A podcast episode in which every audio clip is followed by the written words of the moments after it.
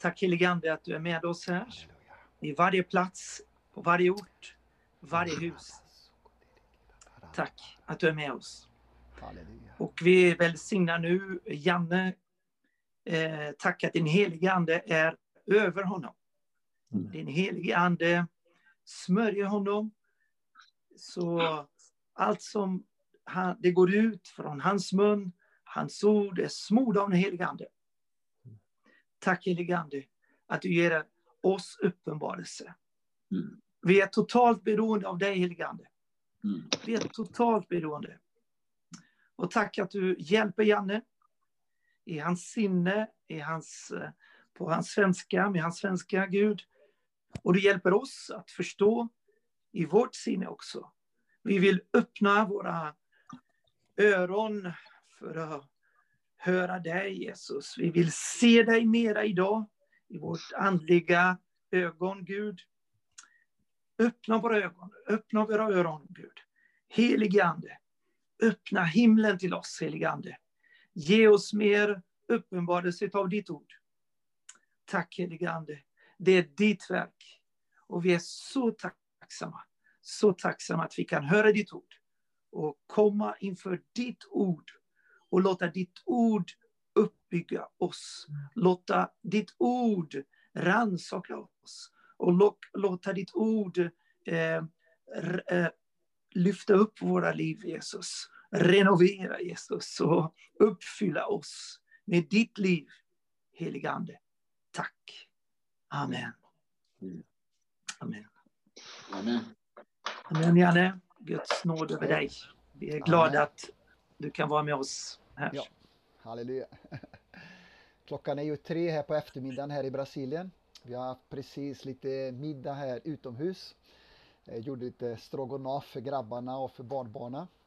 Och, och, och på detta sättet har vi, har vi då haft en fin och sen hade vi lite utedusch för, för, för barnbarnen också framför bastun där. Och som jag sa förut, det är ju bara skönt idag. Det är bara 28 grader värme mitt i våran Porto Alegre som vi kallar ibland Forno Alegre på portugisiska. Eftersom det är en varm ugn här i januari, februari här i denna perioden. Men jag vill tacka er så enormt mycket för denna, denna tiden tillsammans. Och jag vill dela ett ord, men innan jag går in på ordet vill jag först och främst tacka era hjälp med Mikael, och Thais och Ester och Rakel som kommer nu till Sverige på lördag. De reser fredag härifrån. Och jag vill tacka från djupet av mitt hjärta, från min del, Martas och min sida, eh, om eran kärlek, om eran eh, gästvänlighet och allt vad ni står till i och, och hjälper och planerar och organiserar och inköp och speciellt Sören där med lägenheten och Debora och alla inköp. Så vi är så tacksamma. Och vi har denna blandning av glädje att utsända dem och skicka ut dem tillbaka till Sverige i denna mission i retur. Eh, men också bekänner vi att det är en, eh, en saknad redan och det är lite blandade känslor där inför Herren men Herren kommer att välsigna och förse också eh, och hålla oss uppåt. Men jag vill inbjuda dig att eh, gå in i ordet. Vi börjar i Matteus 16, 1-3 där. Eh, där Jesus talar med eh, saduceerna och fariseerna. De hade gjort en fråga till Jesus för att snärja honom och begärde han skulle visa dem ett tecken från himlen. Men han svarade på kvällen säger ni, det blir vackert väder för himlen är röd. Och på morgonen idag blir det oväder för himlen är röd och mulen. Himlens utseende förstår ni att tyda, men tidernas tecken kan ni inte tyda. Vad som jag vill dela som är nyckelmärgen här på detta budskap, det är detta att Gud kallar oss i dessa dagar och dessa tider att verkligen tyda eller urskilja tidernas tecken. Inte bara klimat eller meteorologi eller olika väderförändringar. Och det är intressant detta när man är både från norrklotet och sydklotet. Här är det tvärt emot. När det blåser södra vindar så är det kalla vindar. Igår hade vi nordvindar och då var det 38 grader varmt. Idag är det lite skönare svalkade vindar som kommer mer söderifrån. Så det är lite mer kyligare. Men eh, vi vet ju hur det är i Sverige när det kommer södligare vindar ifrån Europa så är det varmväder och tvärtom när det kommer norrut. Så det är intressant detta och många gånger kan vi urskilja och tyda klimatet och klimatförändringar genom att se hur himlen och jorden ser ut. Lukas eh, 12.56 som är en parallelltext säger detta Jesus inte bara till fariseerna och saduceerna utan han talade, står det, till alla folket eller till hela folket. Eh, exakt denna ordet också. Att de skulle inte bara eh, se eh, och, och titta på himlens utseende. Förstår ni att tyda? Varför kan ni då inte tyda den här tiden? Eh, så vad jag vill igen stryka under då, det är detta att det, det viktigaste är inte bara att tyda då det fysiska, det mm, klimatet, utan hur vi urskiljer den tid vi lever här i. Vilken tid är denna som vi lever i? Och eh, kallade, Jesus kallade då, svarade starkt till fariseerna och saduceerna som var olika politiska judarnas religiösa och politiska olika partier. Eh, Sadduceerna trodde inte på uppståndelsen, trodde inte på andar, trodde inte på änglar. De var mer rationella och materialistiska i sin uppsyn. Eh, Fariseerna var mer ortodoxa, mer lagiska i den judiska traditionen och i lagen. Men ändå både de två och hela folket säger Jesus då att eh, ni förstår inte, säger levande bibel. Ni förstår inte de händelser som utspelas mitt framför era ögon. Står det i levande bibel. Och jag tycker det ser så intressant ut när vi ser hela denna pandemin med eh, covid och med all denna distans och isolation och allt detta som pågår. Eh, Förstår vi inte då händelserna som utspelas mitt framför våra ögon? Filip säger så här, ni har ingen idé om hur ni skall tyda tidens tecken. Och en annan tysk översättning säger så här, men med hänsyn till det under som stadfäster de epoker, danade strategiska tidsperioder. Alltså, vad vill Gud nu i dessa dagar? Att vi får uppenbarelse. Att våra inre ögon, inte bara våra fysiska ögon som kan urskilja det materiella och det fysiska, men våra andliga ögon i våra hjärtan och våra andliga öron. Vi kan genom den helige Ande då urskilja vad är den tid som vi lever i. Och då kommer frågan, vilken tid lever vi nu då? Och då är det intressant att det grekiska, som på så många andra sätt, när vi talar om kärlek så finns det flera olika ord på grekiska och vi kan detta också. Eh, när vi talar om ordet, både rema och logos eller kärleken, agapi, filos eller till och med eros eller andra storge som finns de de andra tre där finns i Bibeln. Då, då ser man då hur grekiskan har olika ord på eh, samma ord på svenska eller på portugisiska och då förlorar vi ibland detta. Och på grekiska också då på tid så finns det två ord, kronos och kairos. Kronos betyder med denna kronologiska, eh, vad ska jag säga så, som står för det mesta för en tid, om man kan säga så, i kvantitet. Alltså ett bestämt tidsrum.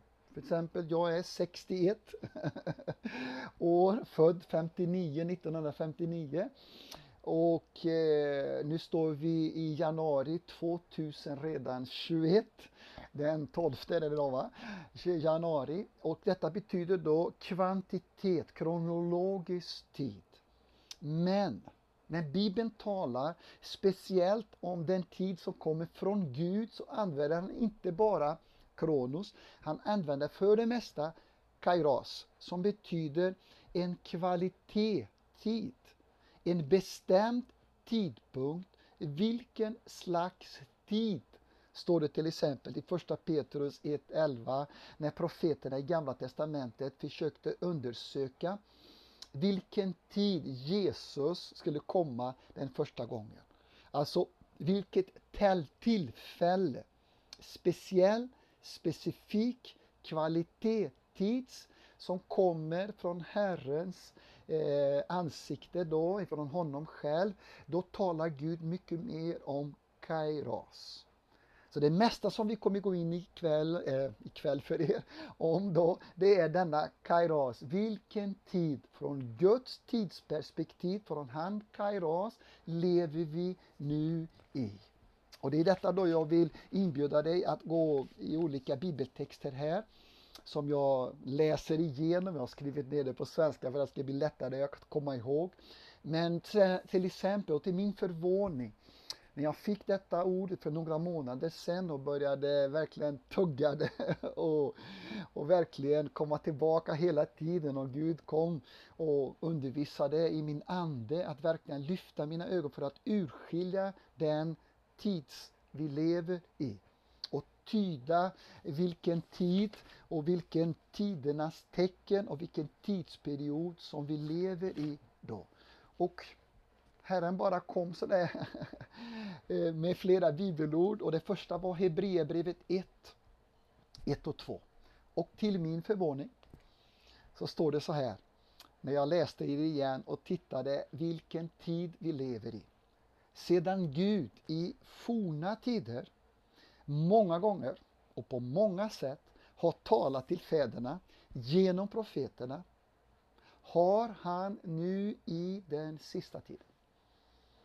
Alltså den sista tiden, de sista dagarna som det står egentligen ordagrant eskatologiskt, de sista dagarna, den yttersta tiden eller ändens tid, den började, den introducerades, jag vet inte om man kan säga så på svenska, ni får hjälpa mig. den introduktion, eh, den började med att Jesus kom in i gener, eh, på, på skenen och eh, gjorde denna introduktionen. I den sista tiden nu har han talat till oss genom sin son. Och så fortsätter han och talar och upphöjer Jesus Kristus, den centrala punkt som Jesus sa. Men jag ska begränsa mig för annars går vi in där. där. Och då, då, då är det så fascinerande så ibland kan man förlora sig. Men vad jag vill stryka under här då att det står att nu i de sista dagar, i den sista tiden har han talat oss genom sin son. Hebreerbrevet 9.26 står det också att nu har han trätt fram en gång för alla vid tidernas slut, vid tidernas ände. Det blir en klimax med tidens skeende och då kom Jesus in på scenen. Galaterbrevet 4.4 säger så här, när tiden var fullbordad när tiden var inne, när tiden var fullkomnad, sände Gud sin son, född av en kvinna, född under laget, för att han skulle friköpa oss från lagen, för att vi skulle få söners rätt och få den helige Ande boende i oss, som då proklamerar Abba, Fader. När tiden var fullbordat.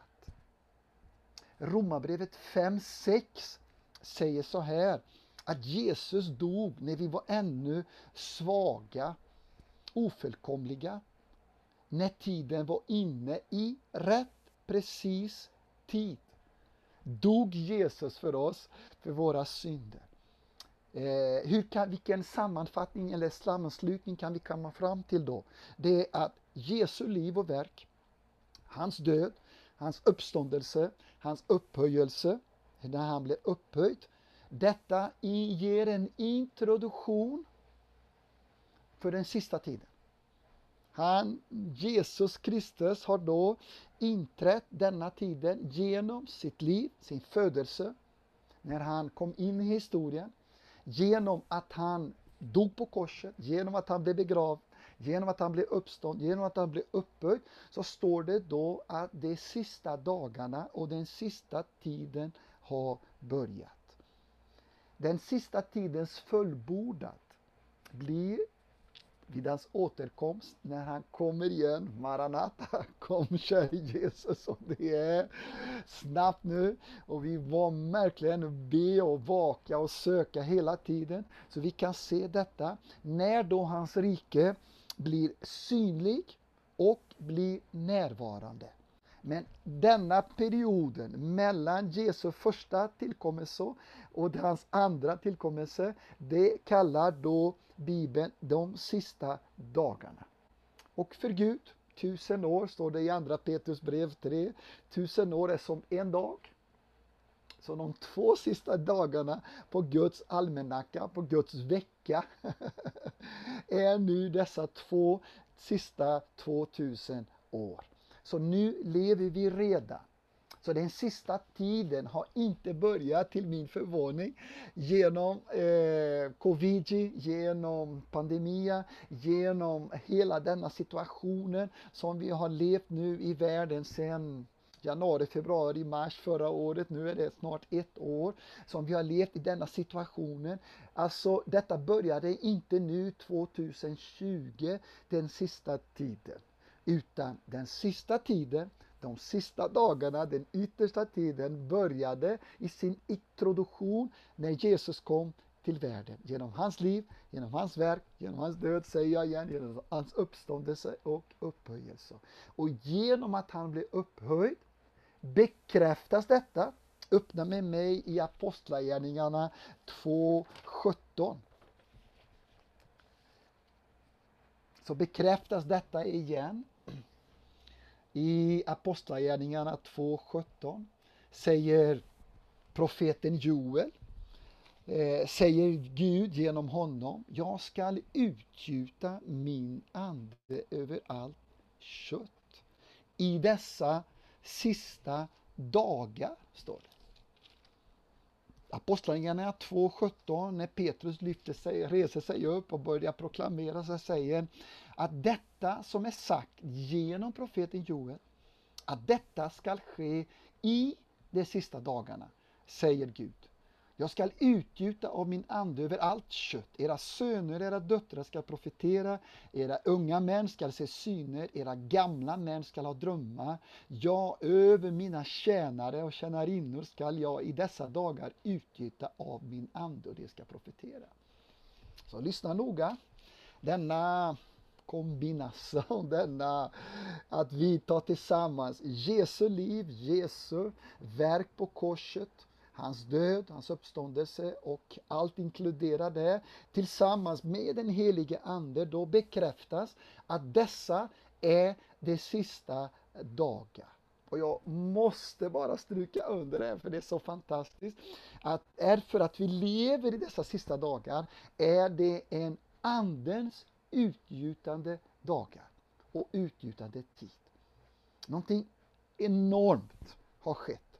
Och när jag jämför det här, Joel 2.28, där det står originalet då, när Petrus inspirerade sig i Joel 2.28, så står det inte de sista dagarna, utan det står bara i dessa dagar, eller i kommande dagar. Men det står inte i sista dagarna. Och då tänkte jag, wow! Vilken uppenbarelse som Petrus fick när han säger då genom Kairos, Guds specifika tidpunkt, kvalitet, pingstdagen, säger Petrus, nu lever vi verkligen i de sista dagarna, för den helige Ande är utgjuten över alla människor utan hänsyn till ålder, kön eller ställning. Alla generationer yngre eller barn som det står på portugisiska, era söner och döttrar, era små barn skall profetera. Era unga män och tjejer skall ha visioner, era äldre och gamla skall få drömmar. Alla generationer tillhör vi detta skeende där vi blir fyllda av den heliga Ande. Det finns ingen längre social status eller rang som diskvalificerar några. Och Jag tänkte på detta att i Gamla Testamentet så finns det aldrig några tjänarinnor eller tjänare, slavar, som blir fyllda av helig Ande. Bara profeter, kungar, präster och domare. Dessa blir fyllda av heliga Ande, män och kvinnor, profetissor också. Eller domarinnor också, vet du hur det blir på svenska? Femininum till domare, det är Debora till exempel, eller Debora. Hon var fylld av helig Ande och profeterade som domare. Då ser vi hur Gud fyllde speciella människor, specifika människor, unika människor i Gamla Testamentet. Nu är det en tid där vi lever i dessa sista dagar där den helige Ande är utgjutet. Och det står i originalet i överflöd. Gud tömmer ut av sin heliga Ande över allt kött där du och jag, till och med lilla Janne här, är inkluderad i denna dimension, i denna sfär, i denna tidsrymd som vi lever i dessa sista tider och dessa sista dagar. är en tid där vi blir fyllda av den helige Ande och där vi kan lägga händerna på våra yngre barn, där vi kan lägga händerna på våra ungdomar och ni ungdomar kan lägga händerna på oss äldre och vi alla börjar profetera, vi alla får syner och visioner, vi talar i tungor och fyllda med helige Ande för att stå starka och stabila i dessa sista dagar. Det är fullbordat. Så det är någonting speciellt för aldrig förut i Gamla Testamentet står det om tjänare och tjänarinnor och detta står inte heller skrivet i Joel. Men nu profeterar Petrus och han inkluderar detta genom den helige Ande. Så skriver han Nya Testamentet där att detta gäller alla. Alla generationer, Ingen skillnad på kön, om det är man eller kvinna. Ingen skillnad på rang, social. Utan vi alla är inkluderade på detta sättet. Och igen bara detta som var ett löfte om den helige Ande i Gamla Testamentet blir nu en uppfyllelse i, på pingstdagen och nu är det en befallning som vi ska komma tillbaka sen i Efesierbrevet 5 där Gud leder oss att varje stund, varje dag, hela tiden vara fyllda av den helige Ande.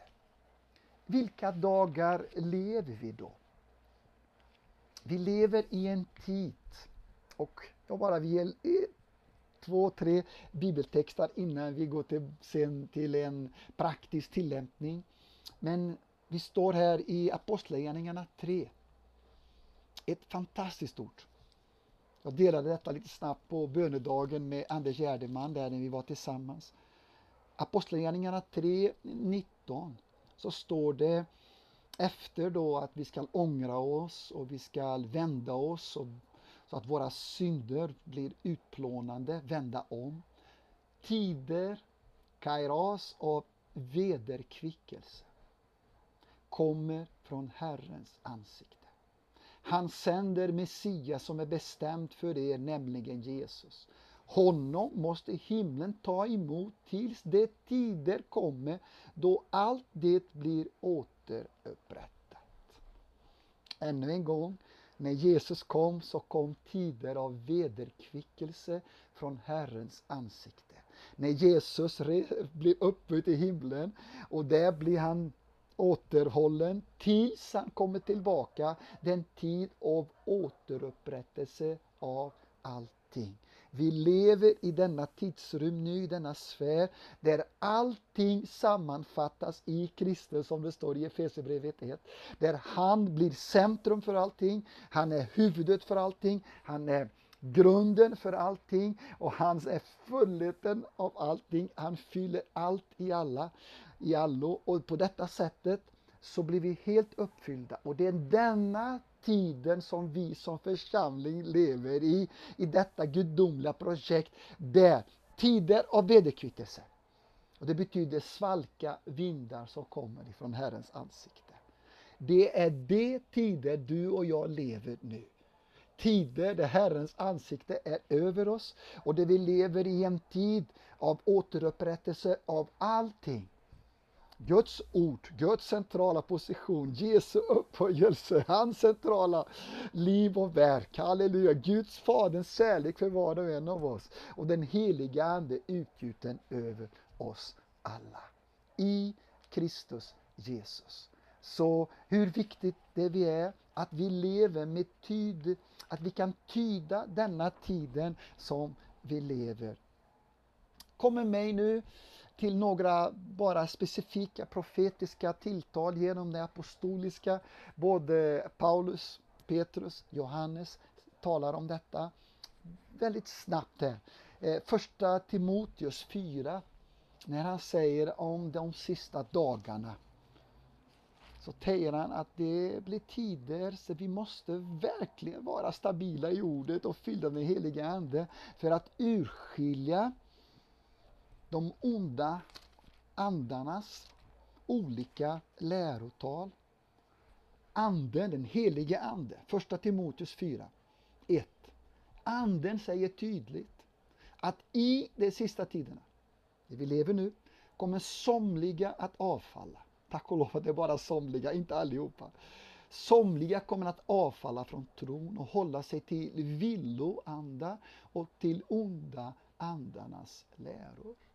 Det är en tid som du och jag, hur viktigt det är att vi är uppmärksamma och jämför allt vad vi hör och ser och lyssnar och läser till Guds ord.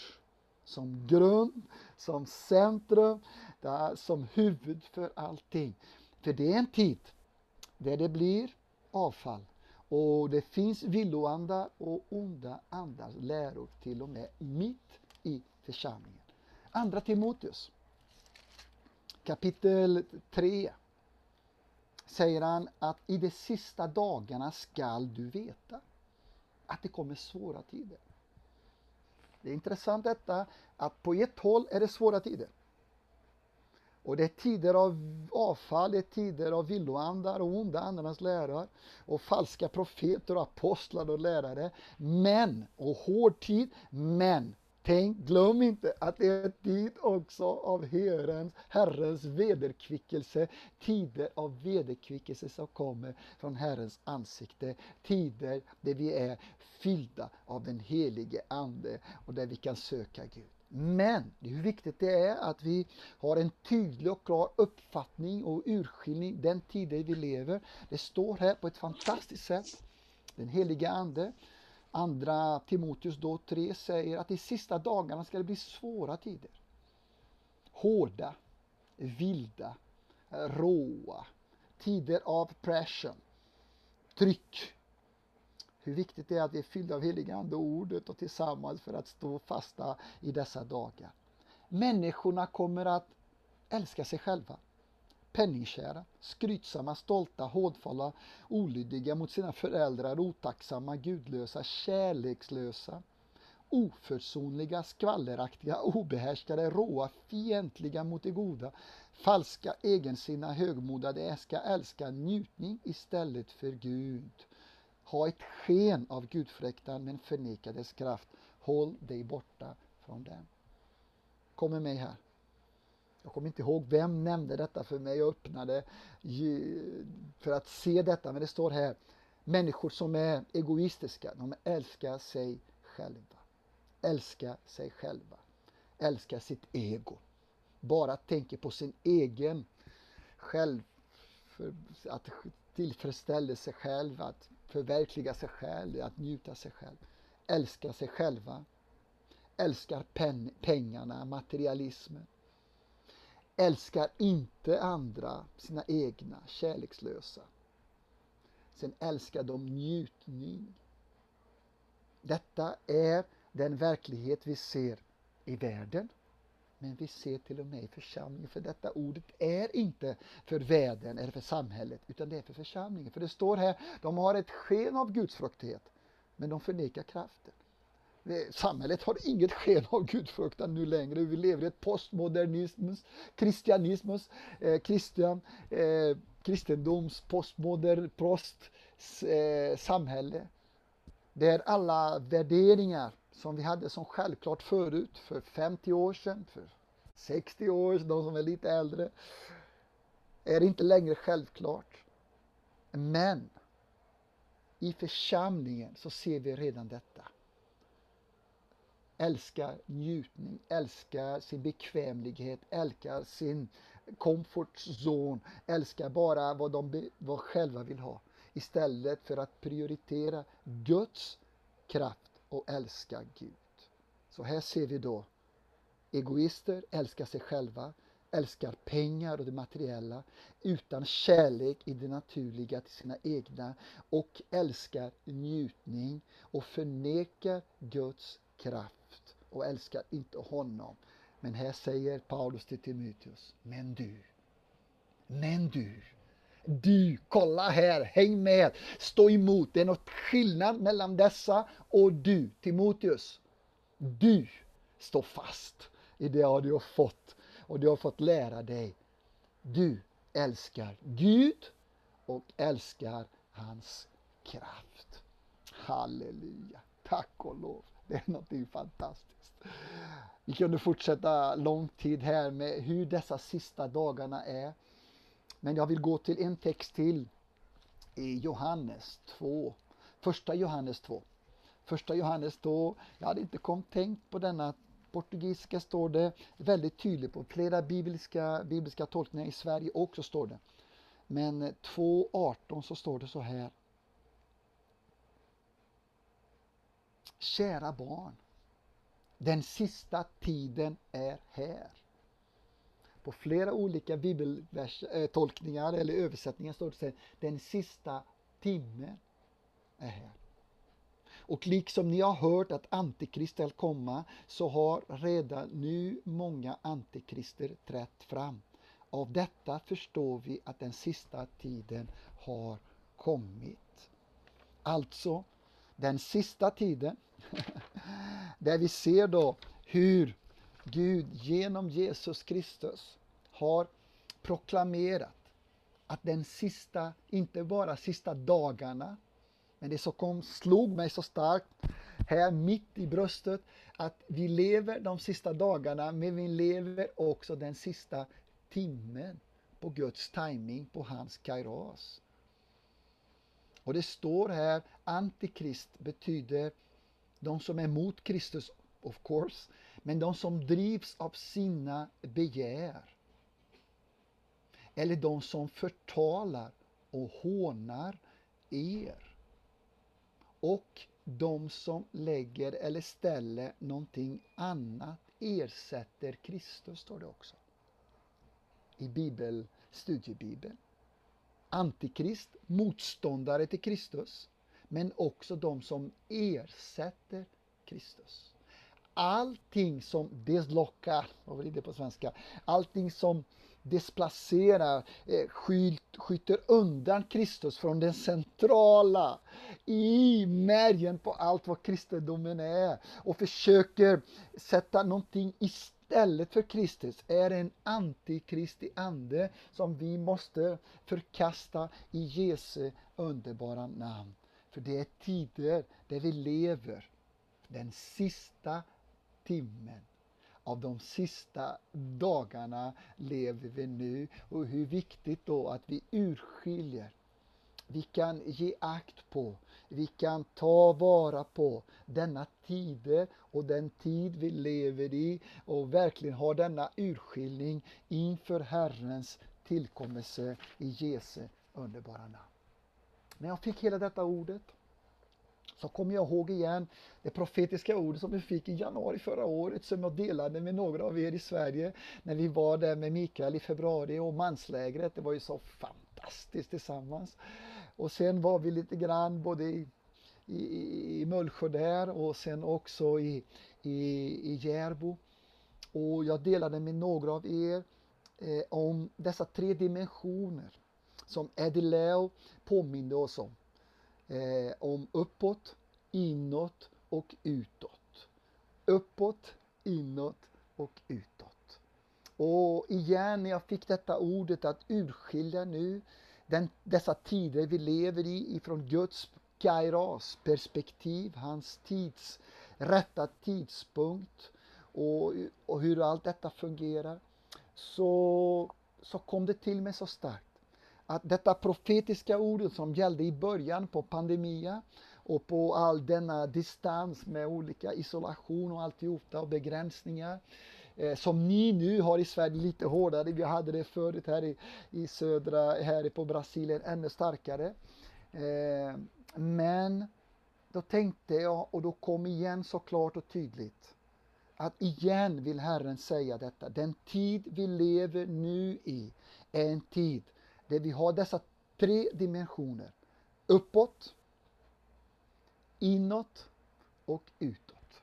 In, out, upp, in och out. Och det är ju så enkelt att komma ihåg detta. Så jag, även ungdomarna och barn, jag brukar göra så här. Upp, in och out. Så du kan göra tillsammans med mig även om inte jag kan se det allihopa. Upp, in och out. Så dessa tre dimensioner vill nu Gud då, hur kan vi göra detta praktiskt? Denna tid vi lever i, kairos. Vilken tid är detta som vi lever eh, från Gud? Och då börjar jag med denna första dimensionen uppåt. Det är en tid att söka Gud. Öppna med mig i Apostlagärningarna 17. Och där igen, det är ju så intressant och ju mer man studerar så blir, kommer man djupare och djupare. Och jag måste hela tiden akta mig att inte försöka ta med allting som Gud talar.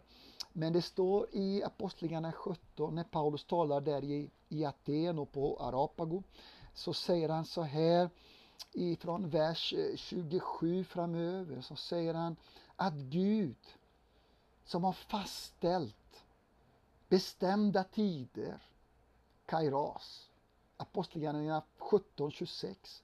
Gud har fastställt kairos, tider och utstakat de gränser inom vilka de skall bo för att de skall söka Gud. Den tid vi lever i ifrån Gud, den kairos-tid vi lever i, det är en tid att söka Gud. Och så står det så här, om det möjligen skulle sträva sig fram till honom och finna honom, fastän han är inte långt borta från någon enda av oss. Tack och lov, han är nära, står det i Romarbrevet 10. 9, 10, 11. Så ordet är inte långt borta från oss utan det är nära. Vi kan åkalla honom och var och en som åkallar honom blir frälst när vi kallar honom till vårt hjärta. Det så så i fortsättningen, vers 30. Gud har länge haft överseende med okunnighetens kairos, inte kairos utan kronos. Gud har länge haft överseende med okunnighetens tider, kronos. Jag får denna impression här, jag vill inte göra doktrin, men det ser ut som att kronos är bara en tidsrum som går förbi. Och många gånger, många liv och många människor bara har kronos. Men du och jag har kommit in i Guds kairos, i Guds fantastiska rätta tid. När tiden var inne och vi blir frälsta. Vi lever inte längre i okunnighetens kronos. Vi har kommit in i Guds fastbeställda kairos, där vi kan söka Gud och finna Gud och bli funda. Alltså, han har funnit oss. Och det står det sen i vers 31 att han har fastställt en dag då han skall döma världen med rättfärdighet genom den man som han har bestämt till det sedan han har erbjudit tron åt alla genom att uppväcka honom från de döda. Jesus Kristus säger jag. Så vilken tid, när vi talar om den första dimensionen, praktiska uppåt, det är tid att söka Gud. Och här säger jag ännu en gång, älskade vänner i Sverige. Gemenskap. Koinonia. Intimitet. Vänskap med Gud Fadern. Med Sonen, den älskade. Och med den helige Ande, Hjälparen Parakletos. Gemenskap. Förtroende. Intimitet djupenhet. Det enda sättet för oss att stå emot dessa hårda tider, dessa svåra tider med så mycket blandningar, det är att vi är helt fördjupade, helt förenade i denna dagliga, kontinuerliga gemenskap, vänskap, kärlek till Fader, till Sonen och Helige Ande. Älskade vänner, unga och äldre. Det är tid att söka Herren. Och här nämner jag bara i bön, i ordet, i lovsång, fylld av den heliga Ande. Jag säger det en gång till. Vänskap, kärlek, gemenskap med Fadern, Sonen och heliga Ande. I bönen, i ordet, i lovsången, i tillbedjan och då fyllda av den helige Ande. Eh, kolla vad det står i psalm 32.6. Står det så här, därför skall alla fromma be till dig medan du är att finna. Psalm 32.6. Vi talar om denna gemenskap i bön till Gud. Därför skall alla lärjungar, alla kristna, alla vi som tillhör honom, vi skall be till honom medan det är tid att finna Gud. För det kommer en tid där han inte kommer att finnas. Jag tror det är Jesaja, Jesaja 55, 6, exakt detta. Sök Herren medan han låter sig finnas. Åkalla honom medan han är nära, står det i Jesaja 55, 6. Den tid du och jag vi lever ännu i är denna vederkvickelsens tid från Herrens ansikte, är den helige Andens utgjutelse över allt kött, där vi omedelbart när vi åkallar Herren Jesus Kristus genom den heliga Ande, vi kan kalla pappa, fader, kom, så är Jesus närvarande genom den heliga Ande och vi kan söka och finna Gud var än vi är på jordklotet, i vilken situation som vi är i, är Gud nära oss och vi som tillhör honom ger den helige Ande som är inneboende, bosatt. Han tillhör oss och vi tillhör honom. Vi är iklädda Kristus. Vi är inkluderade i Kristi kropp genom dopet och den helige Ande och Fader. Vi tillhör oss. Det är tid, älskade vänner, att söka Gud i bönen. Att söka Gud i ordet. Kolosserbrevet 3.6 står det väl, 3.16 att låt Jesu ord bo rikligt i våra hjärtan. Så att vi kan undervisa varandra, vi kan uppmuntra varandra.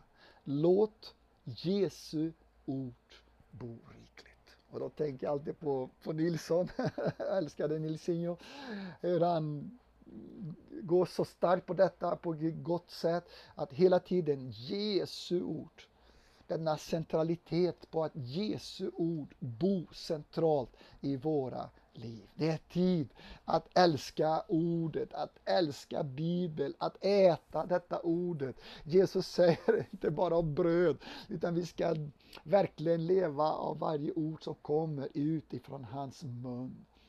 Och när jag tänkte och bad över detta igår och i förrgår för att skriva ner dessa bibelverser på svenska så kom jag ihåg också andra Timoteus 3, 16 där det står där och 17 att hela skriften, hela skriften är, halleluja, utandad av Gud och är nyttig till undervisning, till bestraffning, till upprättelse, till fostran i rättfärdighet så att Guds människa, man och kvinna, yngre, äldre, barn, vi Guds människor, discipler, lärjungar till Jesus, vi ska bli fullt utrustade, fullt färdiga för varje god gärning. Behöver vi hela ordet från Genesis, från första Mosebok till Apokalypsis, till Uppenbarelseboken, hela skriften och denna centralitet i Jesu ord boende djupt inom oss.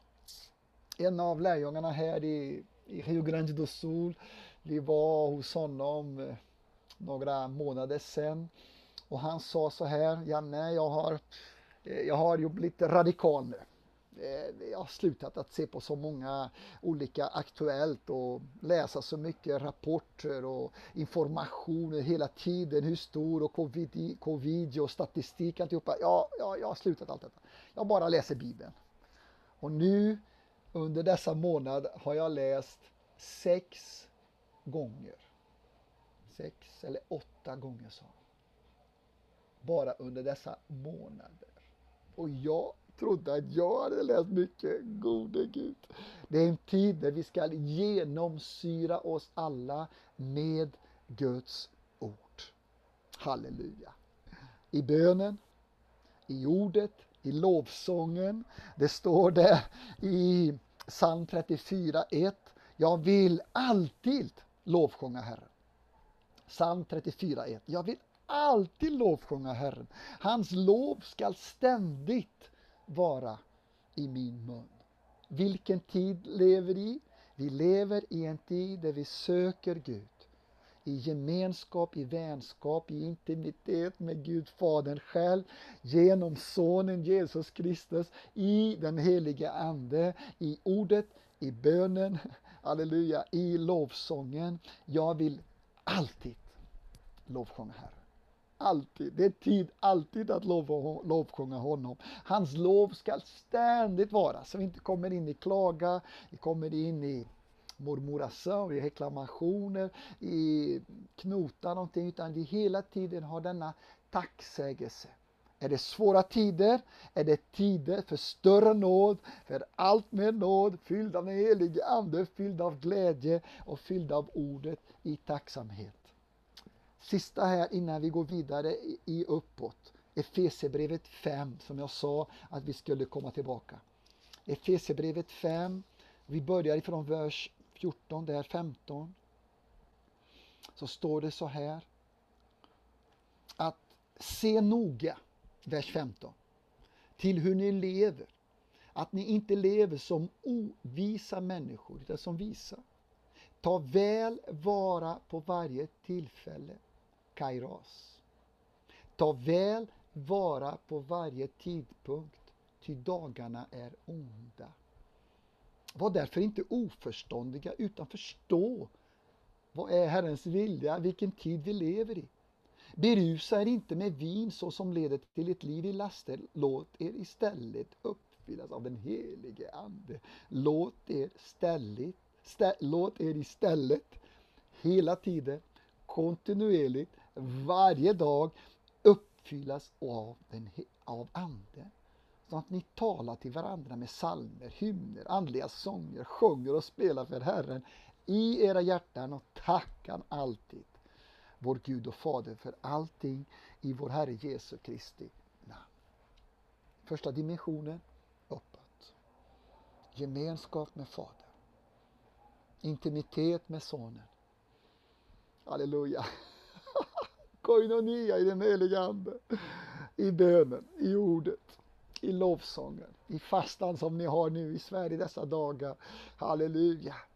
Fyllda, fyllda, fyllda av den helige Ande. För de sista dagarna är dagar där vi behöver vara fyllda av den helige Ande som de fem eh, visa och förståndiga jungfruarna som hade olja och som hade i reserv i sina reservatorer där för att hålla elden brinnande. Inåt. Den andra dimensionen, den andra praktiska. Och det talade Gud till mig. Kärlek, tjänande och helgelse. Inåtriktande i kroppen, till församlingen, till varandra är en tid där vi behöver prioritera kärleken. Vi behöver som aldrig förut prioritera att tjäna varandra med de gåvor som vi har fått ifrån Herren. Och som aldrig förut är det en tid att verkligen låta Kristus Jesus genom ordet och den heliga Ande och kroppen helga oss med alla helgemedel som han har gett oss. Halleluja, så att vi kan bli mer och mer fläckfria inför honom och bli mer och mer lik Jesus. Kom med mig eller innan vi går till två ord så kom ihåg Jesu ord när han varnar oss om de sista dagarna. Så säger han så här att när han talar då om de yttersta tiden så säger han om kärleken, om tron. Matteus 24.12 säger de eftersom laglösheten tilltar kommer kärleken att svala hos de flesta eller hos många. Wow! Vad misericordia säger Gode Gud alltså.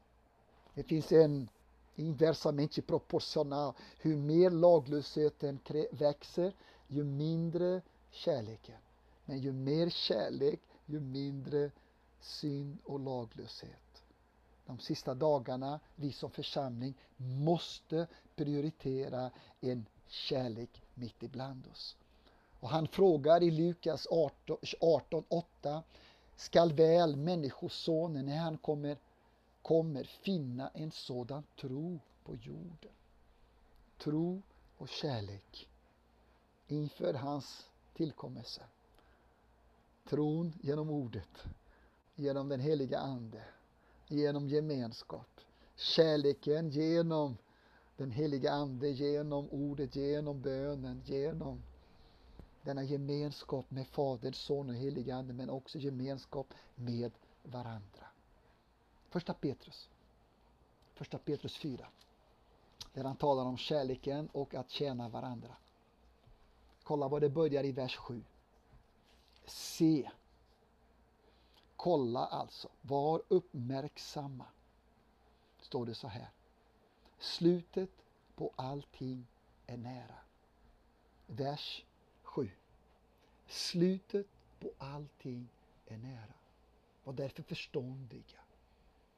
Urskilja den tid vi lever i. Var nyktra. Huvudet, håll huvudet kallt. Så att ni kan be. Framför allt skall ni älska varandra innerligt.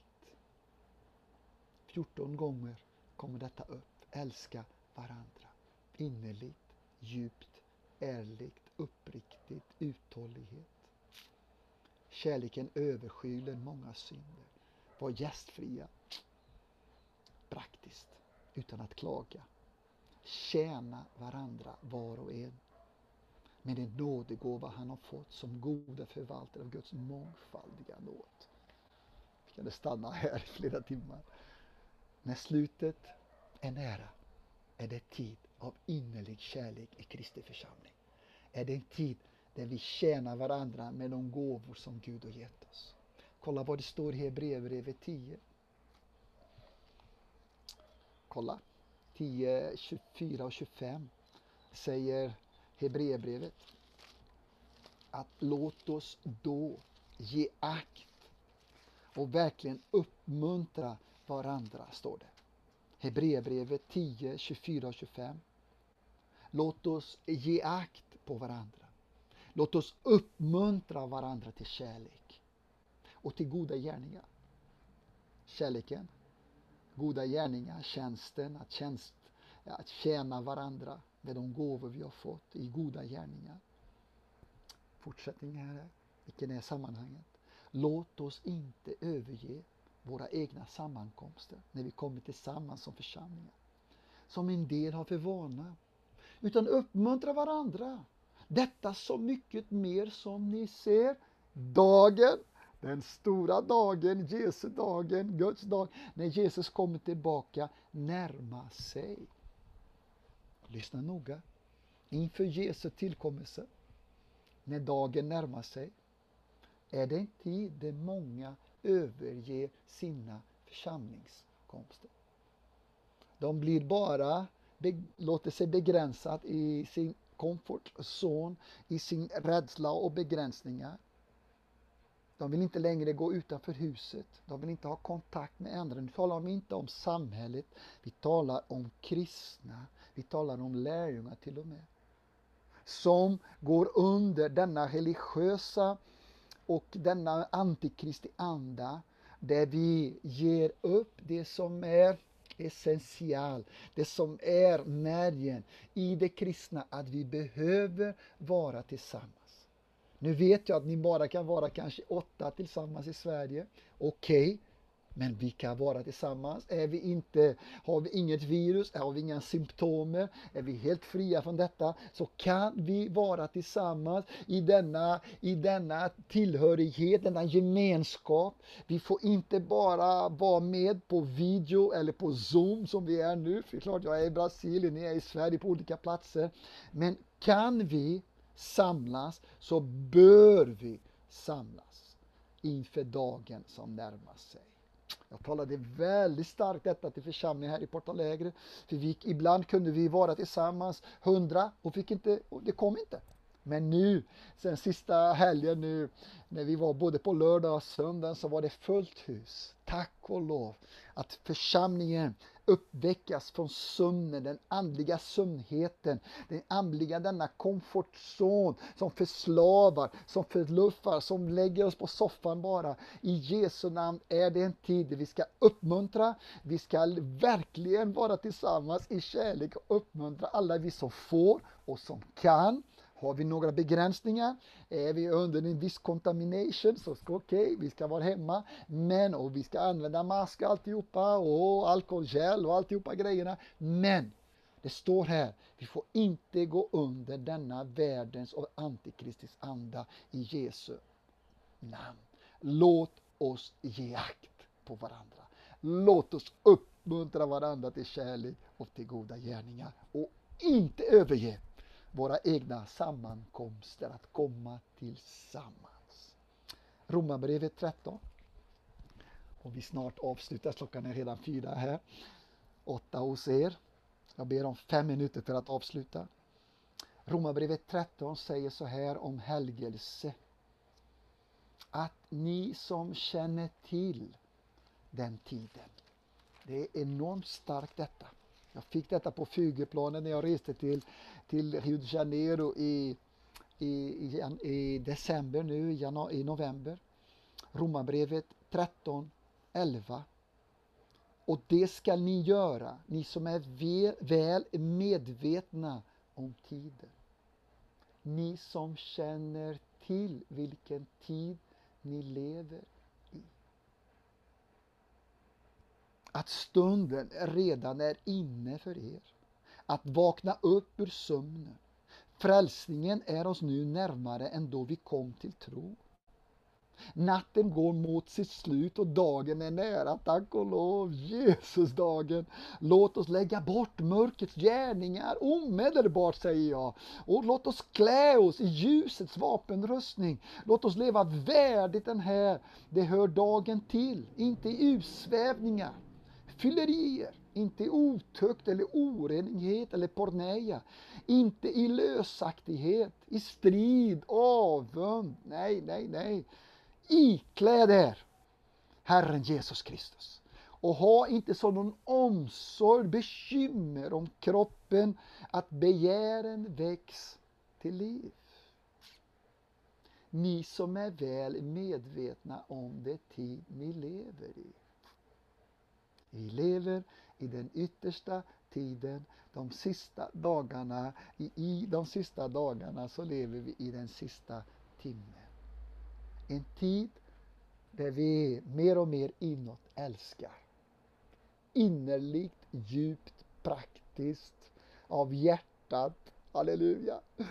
Åh, broderligt, uthålligt varandra i kärlek utan ogudaktighet för detta eller lösaktighet för detta kommer att fördriva bort kärleken, men kärleken driver bort synden i Jesu underbara namn. Och det vi har en glädje att älska och tjäna varandra. Och det vi lever i att uppmuntra varandra till helgelse. Vi lever i dagens ljus. Vi lever inte längre i mörkrets gärningar utan vi vill vara heliga. Var och en som har detta hoppet, säger första Johannes 3, han renar sig inför Jesu tillkommelse. Utåt. Vilken tid lever vi?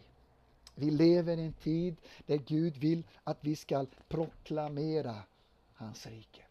Att vi ska vara hans vittnen där vi ska vara hans medhjälpare att göra lärjungar och vara lärjungar självklart först och främst.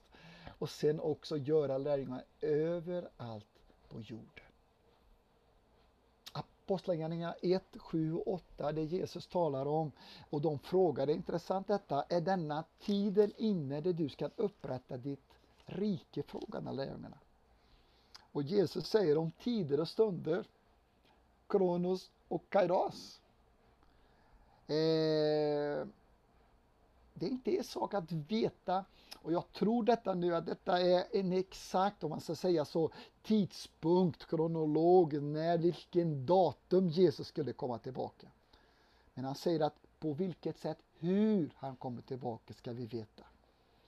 För han säger i första Thessalonikerbrevet 5 att Paulus säger att om tider och stunder behöver jag inte tala om någonting för ni redan vet detta.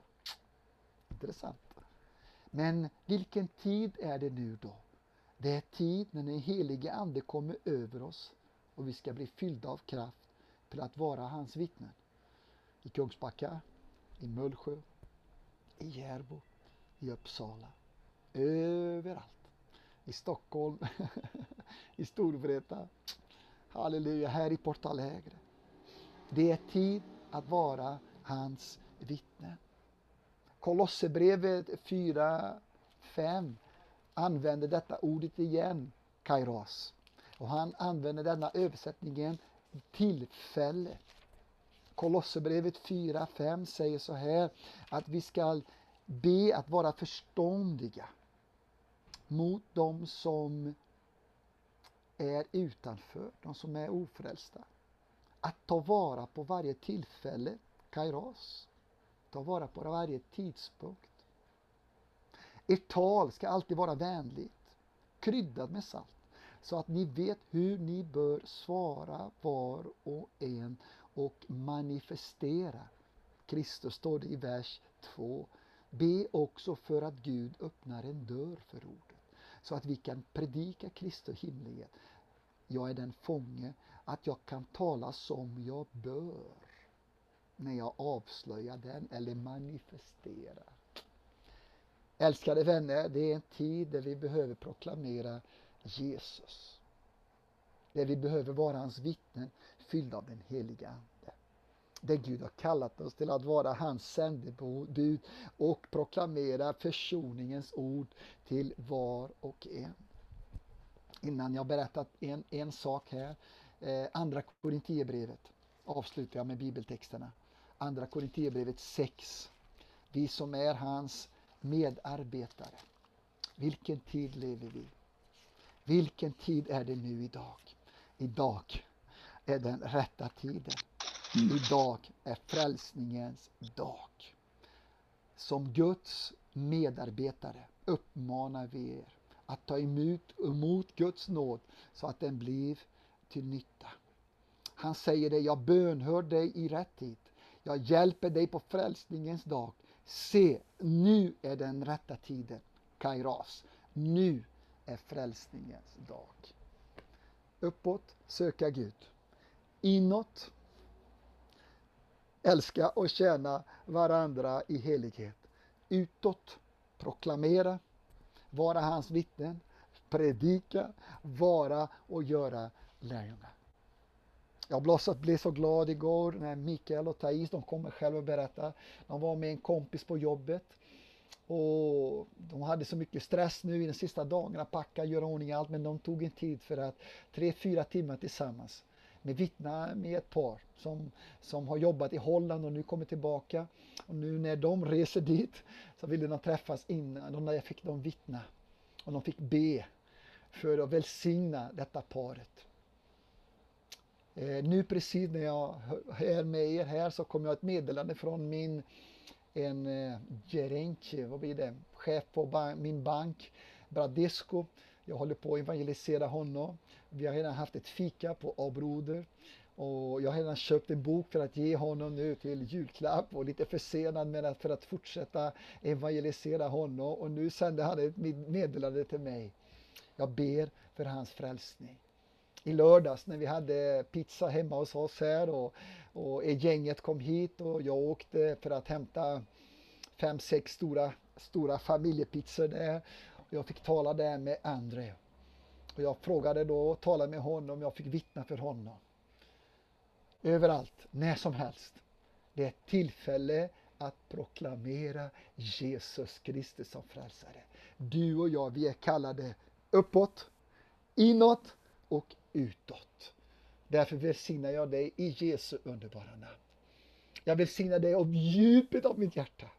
Att få denna fräschhet, att denna uppenbarelsens ande, att vi lever i dessa dagar.